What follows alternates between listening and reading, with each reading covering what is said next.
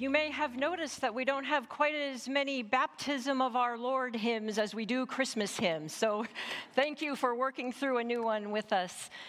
As you know, we've been preaching in the Revised Common Lectionary, which means that we get to celebrate the baptism of our Lord every year. This year, we hear our story from the Gospel of Matthew, the third chapter, verses 13 through 17. Hear now the word of God. Then Jesus came from Galilee to John at the Jordan to be baptized by him. John would have prevented him, saying, I need to be baptized by you, and do you come to me? But Jesus answered him, Let it be so now, for it is proper for us in this way to fulfill all righteousness.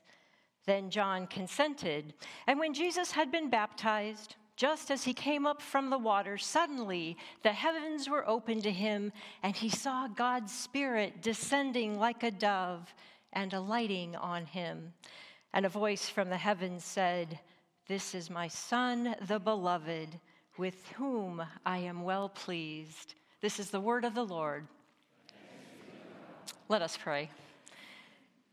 Holy Spirit, who hovered over the waters at creation's birth, who descended in the form of a dove at Jesus' baptism, who was poured out under the signs of fire and wind at Pentecost, come to us. Open our hearts and minds so that we may hear the word of life and be renewed by your power. For you live and reign with the Father and the Son, now and forever. Amen. In 1971, the astronaut Edgar Mitchell was launched into space. From 239,000 miles up, he stared down at that tiny blue marble that is our planet and felt something wash over him. It was, he said later, an instant global consciousness, a people orientation, an intense dissatisfaction with the state of the world, and a compulsion to do something about it. So far away, the squabbles of the earth suddenly seemed petty. The differences between nations and races fell away. The false urgency of trivial problems disappeared. What was left was a sense of connectedness and compassion for everyone and everything. Mitchell had the realization that we are all one. We are all in this together. I think this is what God wants us to experience in the scripture passage from today. And it all began with a dove. Jesus' baptism is theologically understood as the anointing to ministry, much like Genevieve will experience this afternoon at her ordination, where she will be anointed as minister of word and sacrament. In each of the four gospel accounts, the Holy Spirit descends upon Jesus. In the synoptic gospels of Matthew, Mark, and Luke, the Holy Spirit took the form of a dove. The dove is the biblical symbol of creation from the very beginning when the movement of the Spirit brooded over the chaotic waters in Genesis 1. The dove is the symbol of recreation ever since Noah and the flood. Jesus also used the dove as a symbol of gentleness. When in his sermon on mission, Jesus said, Be as cautious as snakes and gentle as doves. Well, in our scripture passage today, we see the Spirit of God like a dove descending upon an entirely new creation, the incarnation of God, which will usher in a new creation to come, marked not by power and achievement, but rather one of service and humility. Dove power Jesus came down to us, leaving his heavenly home, to be born in a humble manger, to become one of us, one with us. In Matthew's account, we haven't heard from Jesus since he was a young child, coming back to Nazareth from Egypt with his parents after escaping a murderous King Herod. And now, as a young man, Jesus is stepping into the Jordan River with all those ordinary sinners of the land. Jesus' descent into baptism says loud and clear that we are all one. We are all in this together. Roy Lloyd, a Lutheran minister, once interviewed Mother Teresa, and he asked her, What is the biggest problem in the world today? Mother Teresa didn't hesitate when she said, The biggest problem in the world today is that we draw the circle of our family too small. We need to draw it larger every day. She seems to be saying that the problem is not so much with the world as it is with us.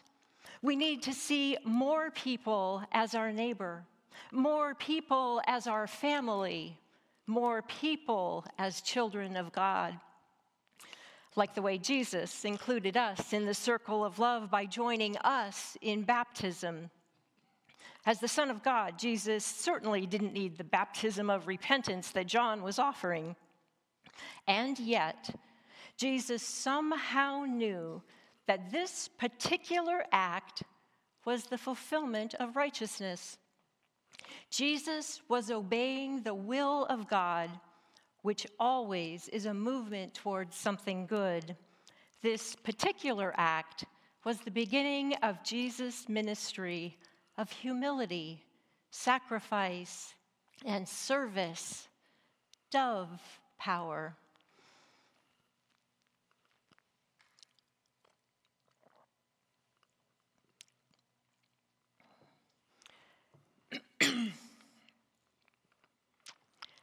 James Stockdale exhibited sacrifice and service as a United States Navy fighter pilot who was shot down in North Vietnam in 1965. After being ejected from his plane, he had just a few moments to contemplate his fate imprisonment, torture, maybe even death. He didn't know if he would even see his family or his home again. But the moment Stockdale hit the ground, that contemplation stopped. He wouldn't dare think about himself. He had a mission to keep his men together and to not repeat the mistakes from a previous war. You see, they had learned a valuable lesson from the Korean War a decade earlier when individual self preservation showed its ugly side. In the terrible, freezing prison camps of that war, it had very much become every American soldier for himself. Scared to death, the survival instincts of American prisoners of war kicked in so overwhelmingly that they ended up fighting and even killing one another simply to stay alive. Rather than staying together, fighting against their captors to survive or maybe even to escape. Stockdale took his obligation as a commander seriously to provide leadership, support, and direction for his fellow prisoners, who included future Senator John McCain.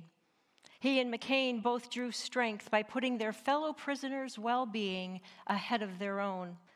Stockdale led his men in a POW camp for over seven years two of which he spent in leg irons in solitary confinement. Stockdale had set up a network of support in the camp called US, Unity Over Self. He reminded them over and over again we are in this together. Dove power. In his book, The Obstacle is the Way, Ryan Holiday wrote Even if you can't carry the load all the way, we're going to take our crack at picking up the heavy end. We're going to be of service to others, help ourselves by helping them, becoming better because of it, drawing purpose from it. Well, this is what Jesus exemplified in his life, right? With the anointing of the Holy Spirit for guidance and inspiration, Jesus was able to obey the will of God, which is always for the good of others. Jesus was empowered to deny himself and humbly serve those in need with genuine kindness and gentleness. Well, this reminds me of the very popular series called Ted Lasso on Apple TV. I don't know if you've seen it, but you might want to do yourself a favor. Ted is this American football coach who gets hired to coach a Premier League football team in England. He is destined for failure, of course, because football is really soccer, and Ted knows nothing about that sport. Even in a losing season, Ted is surprisingly successful because he doesn't really care about football. He cares about people. Ted moves through his days with a non judgmental openness that to onlookers appears foolish. Despite a failed marriage and a tenuous career, he is able to be a catalyst for good in almost everyone's life. This gracious guru posts a crooked sign on the locker room wall that only says, believe. This is the emblem of hope and optimism, much like the dove can be for us. Somehow, with an openness to the Spirit and her guidance in our lives, we can begin to live into the belovedness of ourselves and of our neighbors, allowing us to draw our circle a little larger Dove power unleashes a spirit of peace and wholeness, of humility and nonviolence. Humility, like that of Sam Rayburn, who served as the Speaker of the House of Representatives in the United States Congress for 17 years. As the Speaker of the House, Sam Rayburn wielded incredible power and prestige.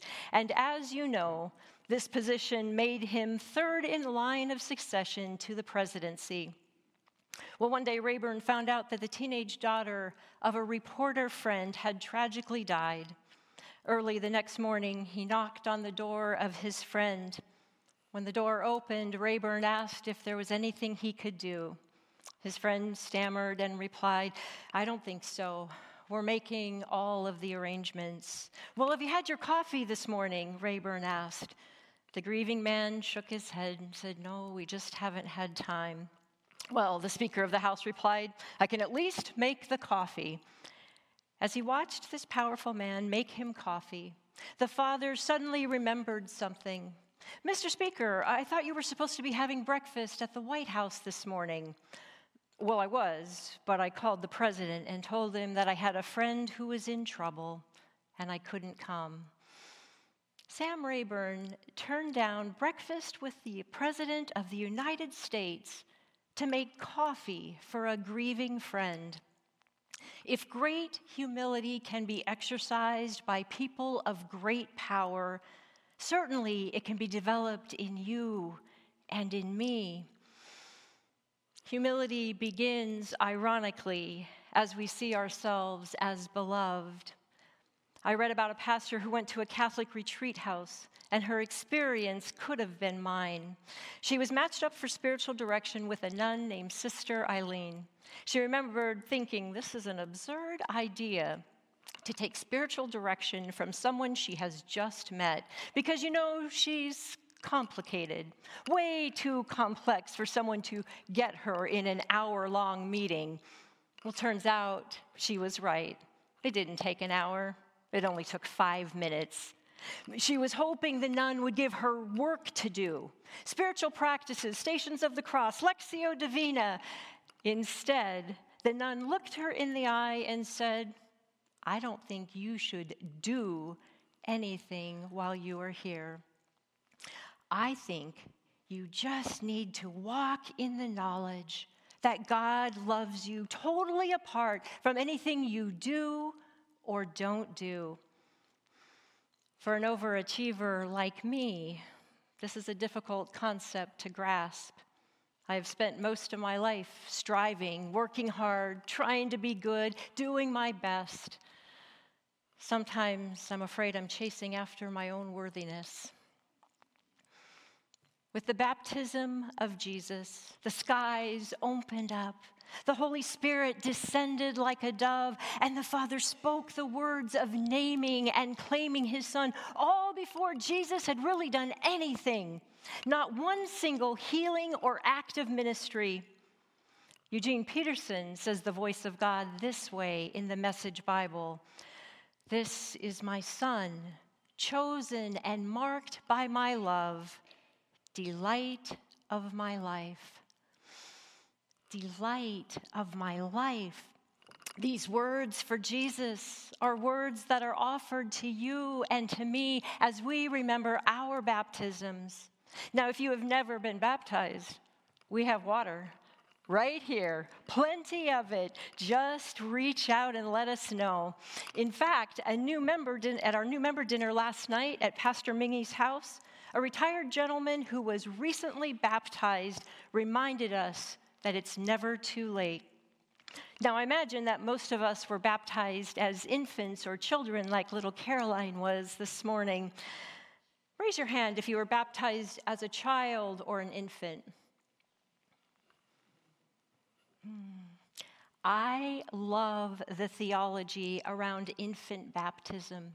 God names and claims us even before we are able to do one single good thing, before we are even able to offer our faith to God. You see, God always makes the first move. Baptism is just the beginning of our life in Christ. While God is always faithful, we are called to renew our faithfulness through worship, Bible study, gather and grow, small groups, participating in the sacraments, and then responding to God's love by living into our identity as God's beloved child, an identity that includes seeing everyone else as a child of God as well. A love a love that descends upon us and fills us with dove power, marked by humility, a nuanced strength, and a way of gentleness that helps us to deliver what is deeply needed in the world and in our lives. Friends, as we celebrate the baptism of our Lord, today seems to be a good day to open ourselves up to the power of a dove Will you repeat these two phrases after me? I am a beloved child of God. With me, God is well pleased. One more time.